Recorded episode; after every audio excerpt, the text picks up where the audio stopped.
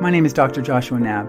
I'm a board certified clinical psychologist and 21st century Christ follower. Early in life, I experienced overwhelming psychological suffering, which led me down a path of wandering away from my faith in my adolescent years, reminiscent of the lost son in Luke's gospel, returning to my Christian heritage in my early 20s, my own intensive psychotherapy in my mid 20s, and ultimately a life committed to understanding and pursuing psychological and spiritual health as I now head into the middle years of my life. Please join me as we devote a half hour each week to better understanding secular and Christian perspectives on mental health and the intersection between psychology and Christianity.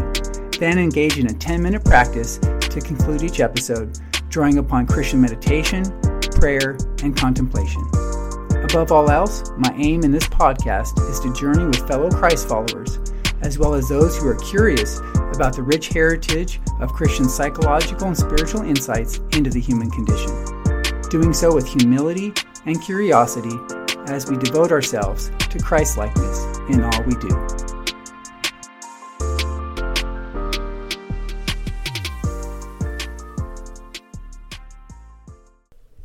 Hi, this is Dr. Joshua Knabb, and welcome to the fifth episode of The Christian Psychologist.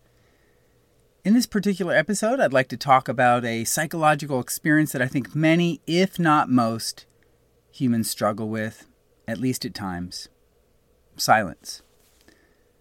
So, what is silence? How do we experience it psychologically and spiritually? What's the impact of silence on psychological and spiritual functioning? Why do we often avoid it? And why is it needed? As 21st century Christ followers. Another important question as we get started here is Is silence something or nothing? If it's nothing, we will fill our lives with noise, given that we don't think anything's there. But if it's something, we may be able to begin to see that silence is needed given something is actually taking place, even when there is an absence of noise, an absence of conversation, an absence of words. In a society filled with noise pollution, noise all around us, from cars, from trains, from buses, all kinds of noise. I think we can learn from both secular psychology and Christianity as we attempt to make sense of why silence may be actually good for us in the 21st century. As one author put it, silence is the new luxury, especially in a noisy society filled with both purposeful and random noise. Yet, why do we often run from it if it's this new luxury? Why do we avoid it? Why do we turn away from it at almost all costs? So, what are we running from as we try to fill our lives with noise? One question to consider is too much noise a contributor to mental disorders, such as schizophrenia, depression, anxiety, stress, and our technologically savvy, fast paced, noise drenched society. So, in this episode, I'd like to accomplish a few different major tasks. First, I want to review the secular psychological understanding of silence, including what it is, why it's helpful, and why we often attempt to avoid it. Then, I'd like to explore the Bible's view of silence, along with some writings and practice on the topic from classic Christian spiritual writings. Then conclude with a practice to help cultivate an awareness of God's presence in the silence.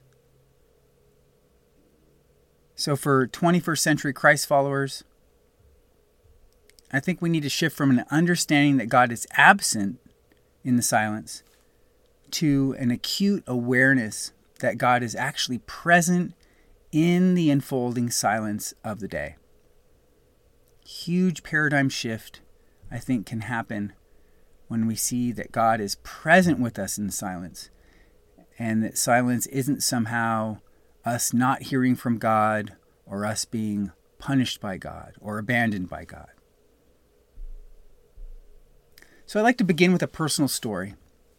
In my early 20s, into my mid 20s, I often lived alone. Although there were a few time periods where I had roommates, there was an extended period of time that involved being a bachelor living in a studio apartment. It's what I could afford, and the roommate thing didn't work out great. I recognized that it could be challenging living with roommates, and so I tried to go it alone for a period of time. And so during this time, it was often difficult to come home from a long day of work or, or college, given there were no noisy people to share life with.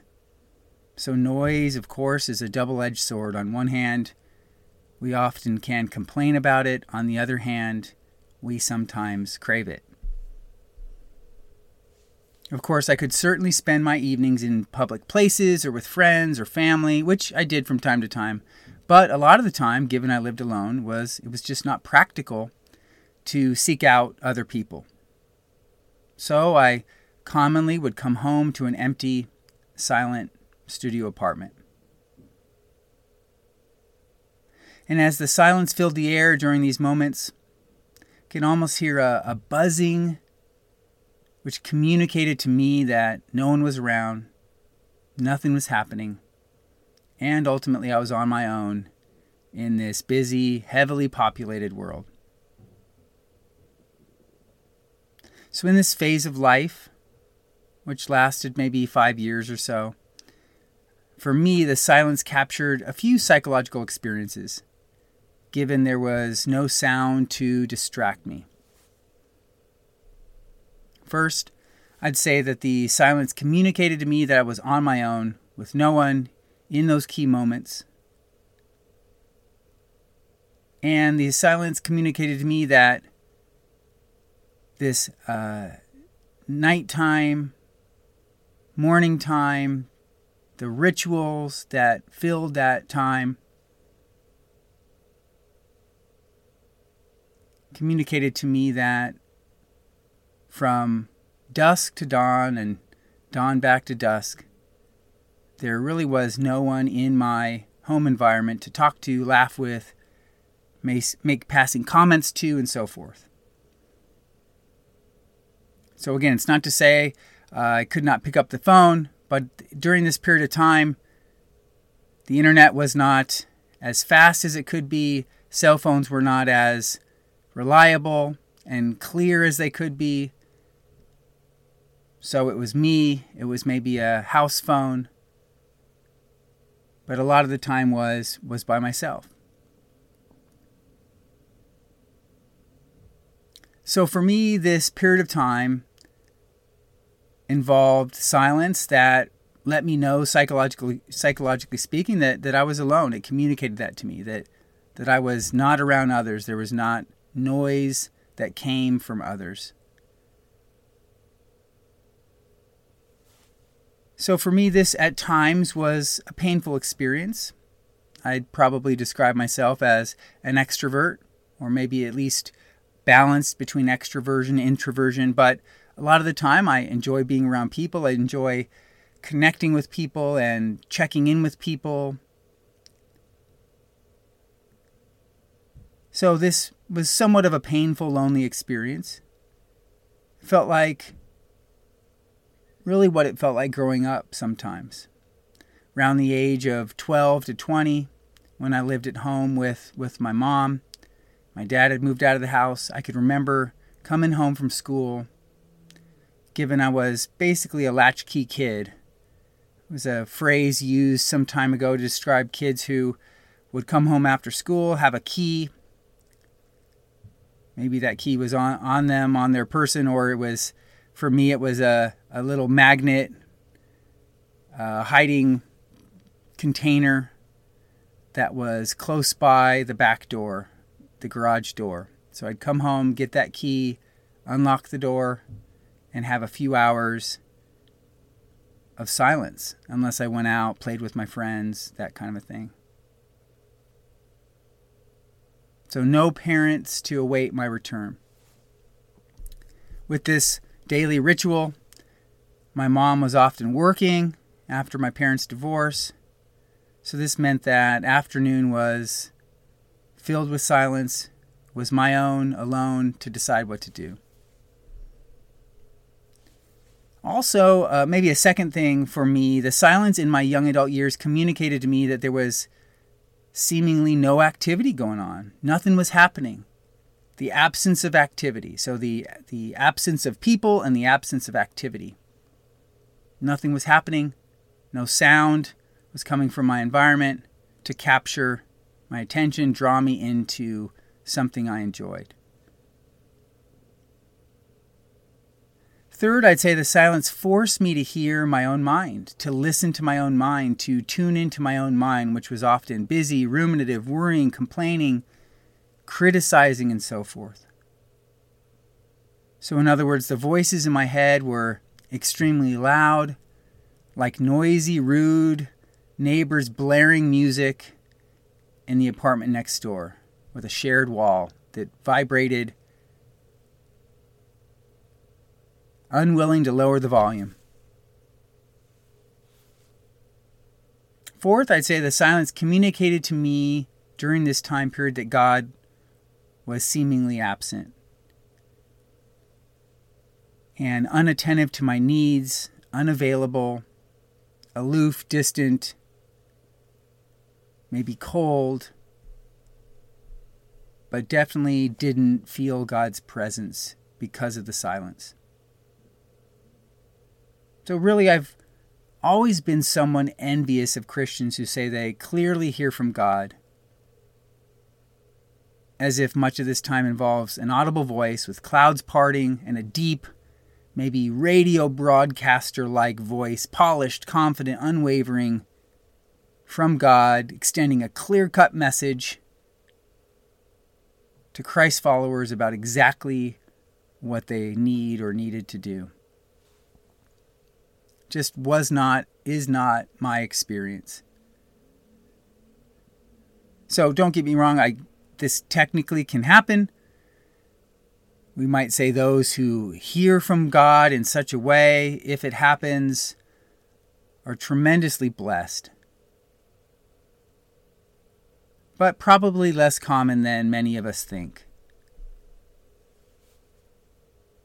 So over time, I'd say I started to conclude that I needed sound to feel less alone, to keep myself busy, to distract me from myself, from my noisy, unruly mind. Yet, I would say over the last decade or so, I've started to have a different relationship with silence, especially as I felt closer to God in key moments and through Christian spiritual practices. I've also noticed in my reading of the mindfulness literature how important silence can be for meditative practice. And so I've been curious to excited about relating differently to silence, especially since I think many of the major world religions do not pathologize, do not point to silence and say, get rid of it, but instead to nurture it and to crave it and to pursue it. So, some key questions are as follows for 21st century Christ followers What if God is present, not absent in the silence? What if our outer silence in our environment is needed to begin to develop inner silence? a settling, not a clearing, but a settling of the overactive, noisy mind. So we can hear God's still small voice or gentle whisper on this side of heaven. So rather than conveying loneliness and the absence of life, what if solitude and silence can be cherished as a way to slow down, settle the mind, rest the mind. Again, to be clear, not clearing the mind, not chasing away thoughts, but not doing things to stir them up in unnecessary ways. What if silence is a way to turn down the proverbial volume of the neighbor's blaring music in that apartment complex? To turn down the volume of the yelling party goers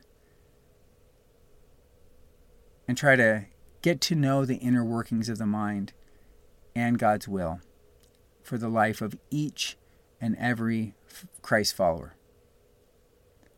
What if noise at times is a way to avoid both God and ourselves? And we actually need to seek and attain silence, not run from it, for periods throughout the day. Formal periods, maybe even short periods of time, five minutes at a time, two minutes at a time, one minute at a time. To cultivate and maintain psychological and spiritual health. What if the noise is the problem? What if we're getting confused about the problem and the solution? What if instead of silence being the problem and noise being the solution, noise is the problem and silence is the solution? So, probably about seven or eight years ago, I started reading about the sayings, experiences of the early desert Christians. They moved to the deserts of Egypt, Syria, and other desert locations beginning around the third century, rejecting materialistic society, rejecting fake or false versions of Christianity that may have been at the time preoccupied with power and prestige.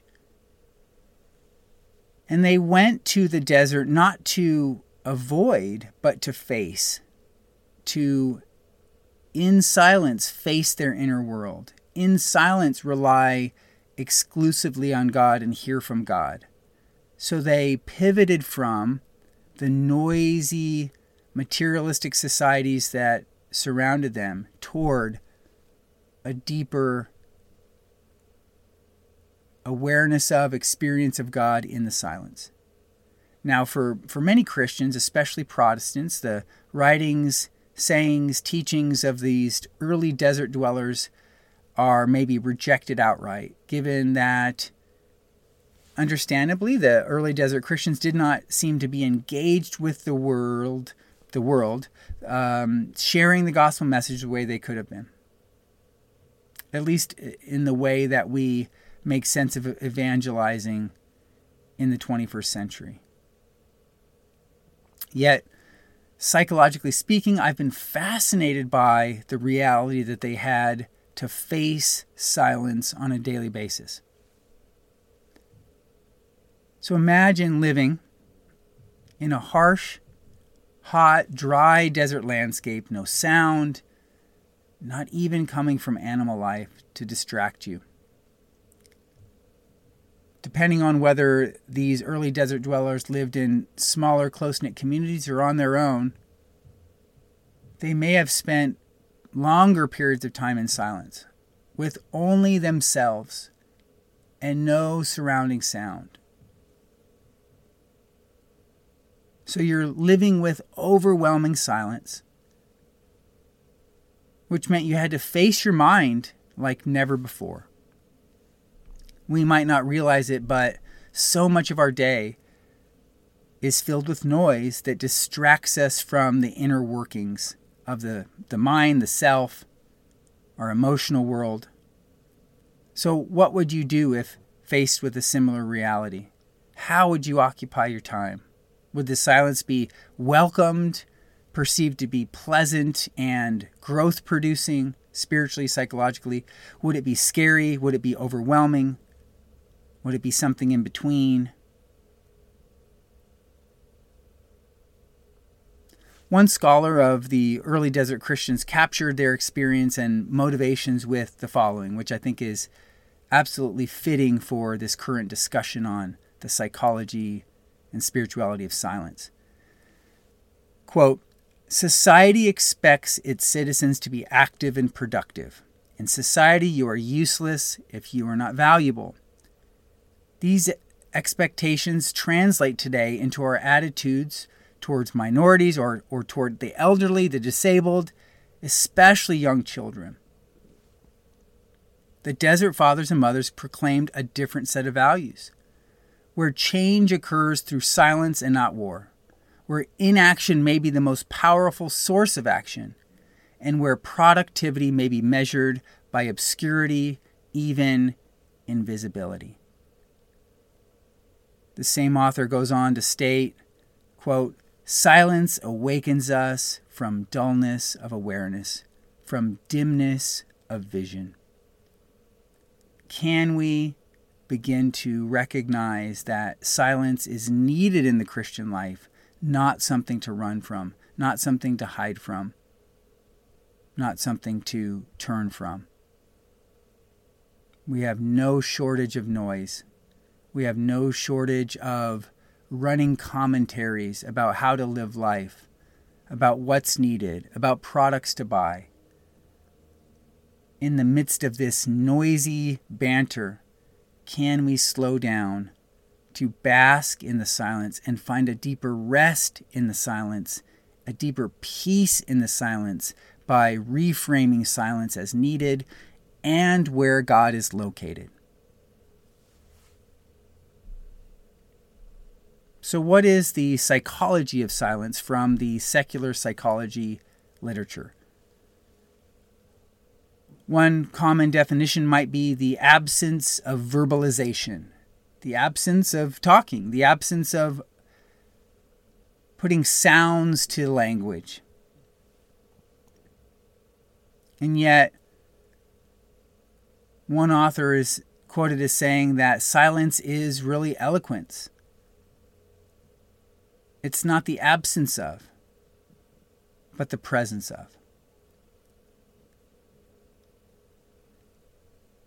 Interestingly, in an article in the secular psychology literature on silence, the author quotes the late Trappist monk Thomas Merton as saying, Silence has many dimensions. It can be a regression and an escape, a loss of self, or it can be presence, awareness, unification, and self discovery. Negative silence blurs and confuses our identity, and we lapse into daydreams or diffuse anxieties. Positive silence pulls us together and makes us realize who we are, who we might be, and the distance between these two. Another author notes that silence can take at least three forms wise silence, then there's this posed wisdom, where we attempt to come across as wise through silence. And then there's ignorant silence. We just don't know. We're overwhelmed. We have nothing to actually say, or at least we think we don't. So here we can see that silence can be negative or positive and take a few different forms, different motivations are at play here. But really, at the end of the day, silence remains a mystery for us as humans. We're just scratching the surface. We often don't know what's good for us. We remain unsure if it's a negative or positive experience if it's the presence or absence of something, if it's emptiness or fullness. But one thing seems to be clear silence can alert us to the present moment. And the distractions of noise can rob us of a, the ability to settle into, bask in, rest in the here and now. And for Christians, God is revealing himself to us and his will in the present moment. And Jesus says, Come follow me. There's an urgency to those realities. And oftentimes, we do too much talking and not enough listening to discern God's will. Is there something about silence that helps us to have a blank canvas for God to paint on. To have a the space, maybe on a, a, blank CD to rec- for God to record on? Or is noise taking up too much space to where we have a hard time listening to God's voice, hearing God's voice, because we're doing all the talking? I think it's Teresa of Avila who said, Oftentimes we pray to God as if He's not there. We do all the talking, never the listening. It's, it's sort of like riding in a long car ride with a chatty, talkative friend. It's like ordering a pizza with a friend who takes nine of the ten slices. What happens when we fill up all the, the space in our lives with noise, which can then prevent God from, well, prevent us from discerning God's will, prevent us from better understanding God's will? So, what's the relationship to psychological functioning and mental health as we think about theory and research in secular psychology? Silence may be involved in the following, according to one review article. A better understanding of our core being, the ability to use our senses to understand the inner world, being more sensitive to changes with the senses sight, sound, touch, taste, a greater sense of connection with present moment experience, being more aware of emotions being more aware of a transcendent spiritual reality, and learning to rest in a nonverbal, wordless reality. We might call that ineffability. Here's another thing to consider noise pollution is a reality and is being increasingly talked about in health related literatures and fields. So, noise in urban areas, planes, trains, car traffic can impact children's development, cognitive functioning, mental health. How about when we have headphones on throughout our day and all we're doing is getting incoming noise, music noise, podcast noise, just running commentary, words, words, words, words, often empty often without a transcendent perspective or purpose. In terms of research in the secular psychology literature, in a review of some of the research on the topic, one review pointed out that when there's too much noise in places like hospital settings, it can actually have a negative impact on the recovery of patients. It can elevate stress among those present or presenting to the emergency room in an acute state in need of treatment. Conversely, silence can actually lower our heart rate, blood pressure, and rate of breathing, and it can reduce our level of cortisol. Cortisol implicated in stress. In one recent study, participants were exposed to silence across a wide variety of contexts including spending time with people, without people, in rooms, in city life. Findings revealed, quote unquote, silence was judged to significantly increase relaxation, improve mood states, and alter the perception of time and the orientation toward the present moment.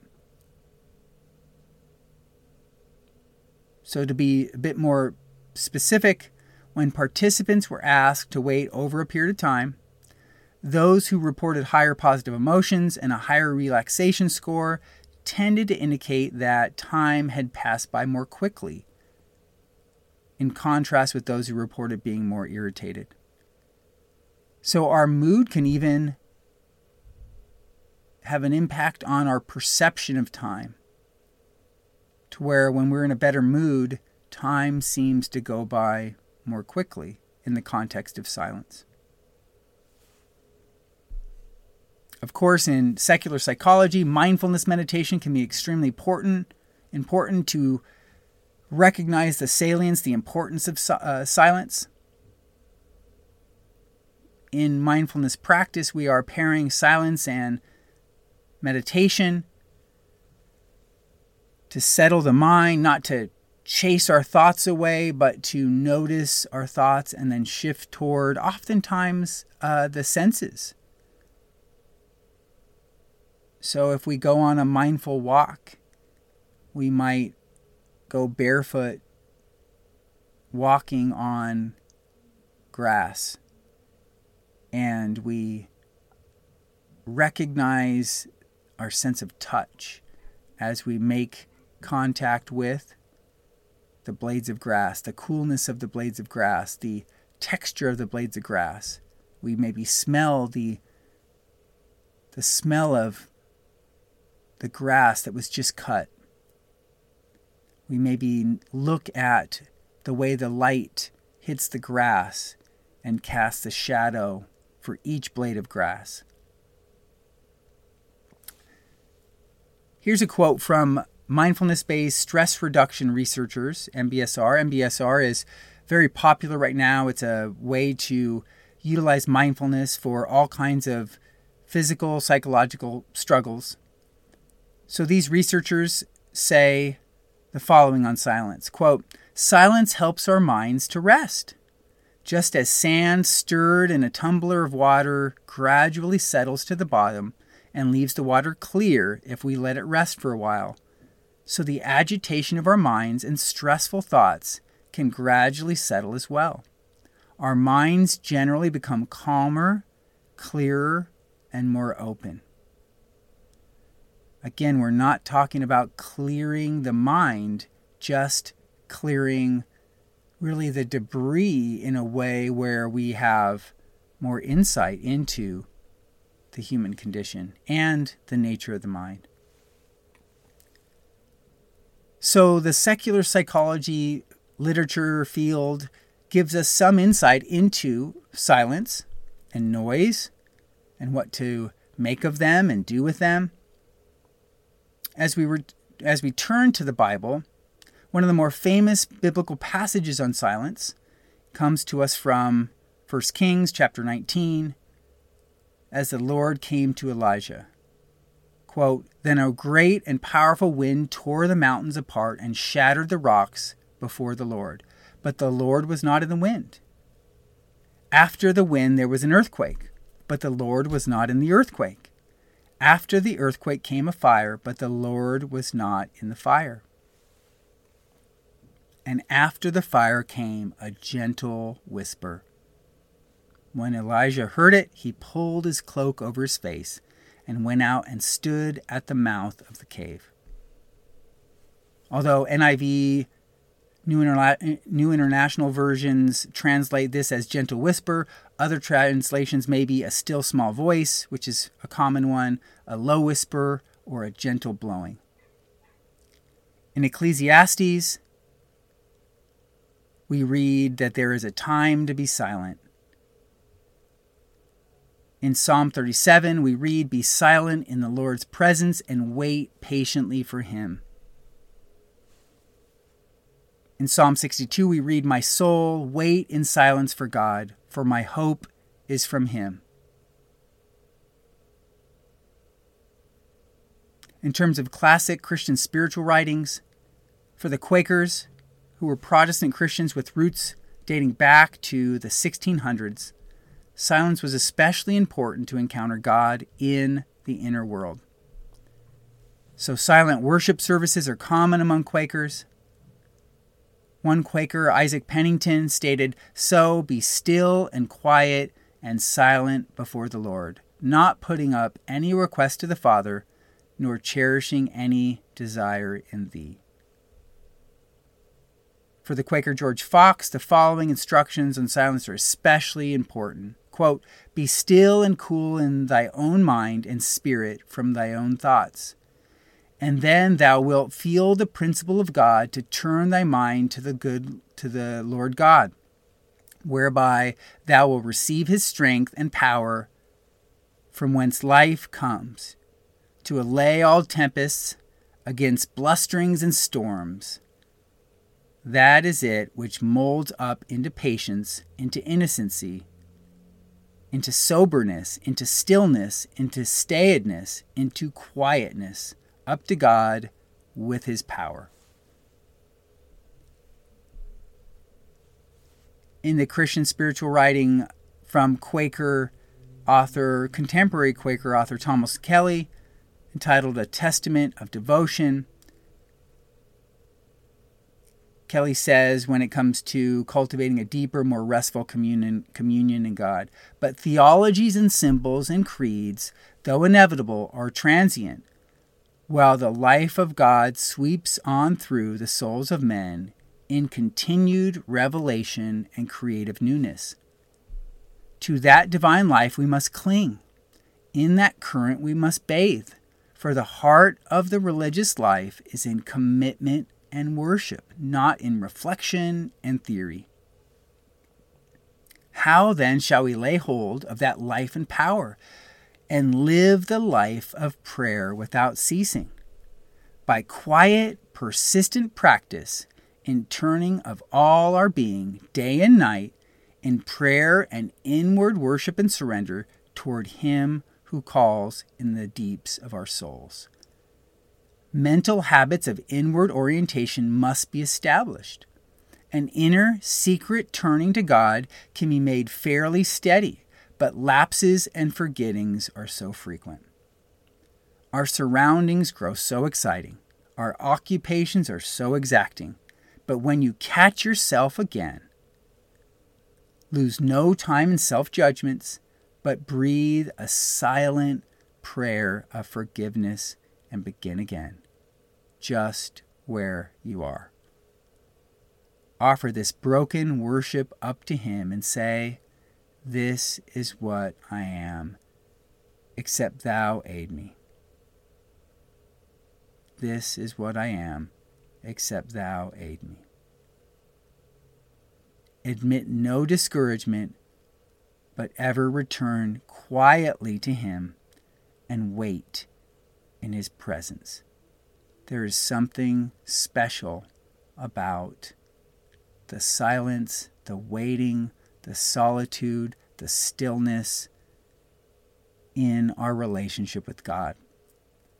Rather than running from silence, rather than fearing silence, rather than filling our life with noise that does not edify, that does not ultimately satisfy, we can learn to rest in the silence. For psychological and spiritual health, to listen to God, to make room for an awareness of His presence as we tackle our day. So let's conclude with a 10 minute practice inspired by the Quakers, inspired by their deep desire, their yearning desire to make room for an awareness of God's presence within the inner world with silence. So find a quiet location to spend the next 10 minutes in rest, in silence, in God's presence, doing nothing else over the course of the next 10 minutes. So close your eyes, sit up straight in a supportive chair, and spend a few minutes developing a confident expectation that God is actually with you in the silence, not absent. Let go of the expectation that you will somehow hear an audible voice from God in this time. So, although God can certainly move in any way He so chooses, learning to hear from God in the silence is especially important during this time. So, rather than viewing God as distant or absent, right here, right now, begin to assume He is with you and just as excited as you to spend the next 10 minutes together.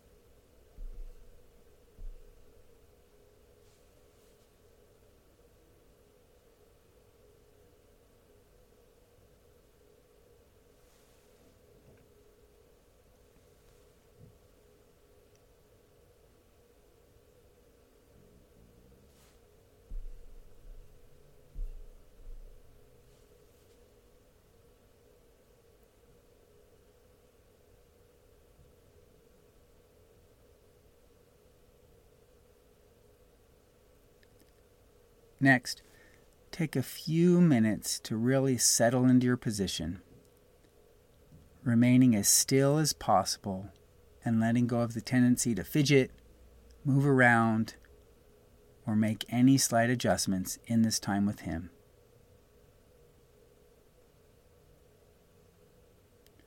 As you remain still before the Lord, relinquish all of your expectations about what will happen in the silence, only holding on to the expectation that God is showing up and spending this time with you in the here and now.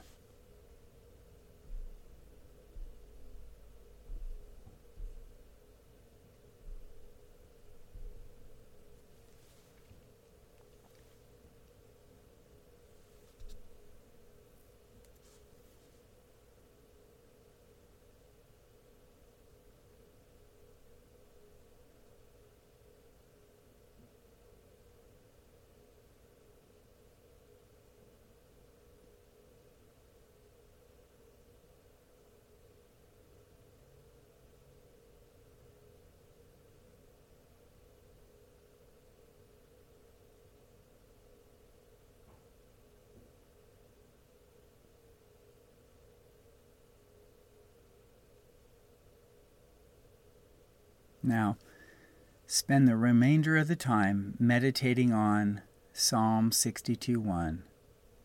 For God alone my soul waits in silence. From him comes my salvation. Aligning the verse with your breathing.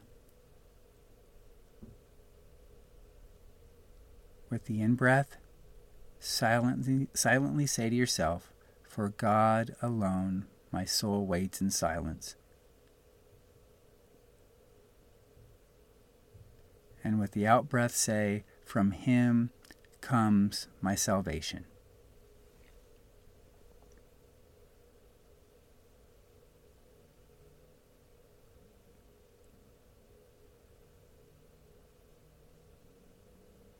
Again and again, repeat the verse For God alone my soul waits in silence as you breathe in.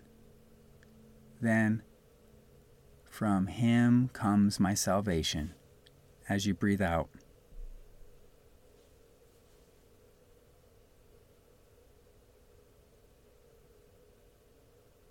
Continue to sink further and further into this reality as you fellowship with God in the silence.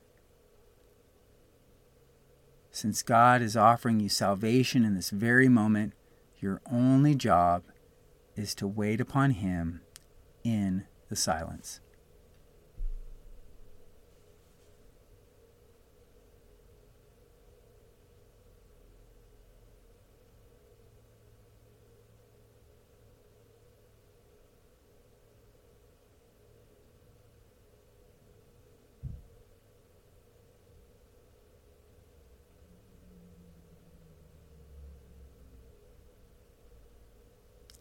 And whenever you notice your overactive, noisy mind is at it again,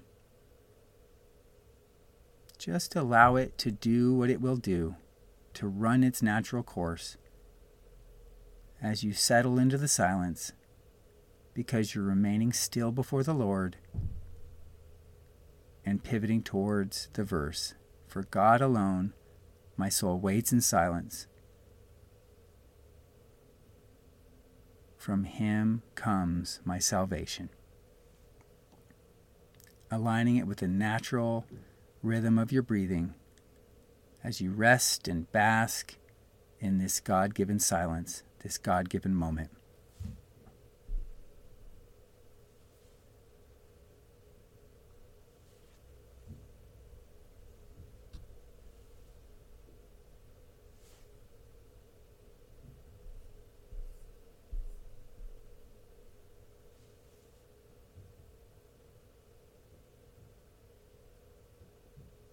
And as you conclude this meditation, thank God for the time spent with Him, asking Him to continue to show up in these instances of silence throughout your day by offering you His still small voice or gentle whisper.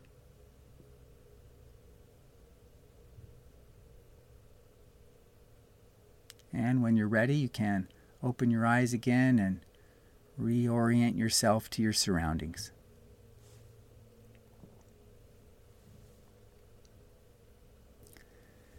And so, as we conclude this podcast, I think the most important point is that silence is not the absence of, silence is not a gap, but a place to meet God, a place to cultivate psychological and spiritual health, a canvas upon which God paints. God is with you, not away from, not abandoning you, not turning away from you in the silence. For many Christians, we may never hear a loud voice from God, but that doesn't mean He's not present. That doesn't mean He's not walking with us. That doesn't mean He's not offering His perfect contentment from moment to moment. So to reframe the silence as life giving and life producing because God is there. God is in these gaps that we perceive to be silent and absent and nothing happening. So, going all the way back to my adolescent years, to my young adult years, the reframe for me is saying that God was there all along. That in the buzzing silence that I interpreted with my fallen human mind as absent, loneliness, inactivity, God's abandonment, God was actually there all along. And this has brought me tremendous peace in resting with God in the silence, like I'm standing with Him on a vast open space, the, the cliff of the Grand Canyon, just looking out with Him, enjoying the silence, not needing to say anything as I am grateful for all that God's done for me and grateful for His creation and grateful that He's created me. But that I don't need to always hear a loud, audible voice to know He's with me and to know He loves me and to know He is responsive to my needs with His perfect providential care. So, my hope is that this podcast has been helpful for you. As we conclude, have a great week and hope to talk with you next time. Thank you.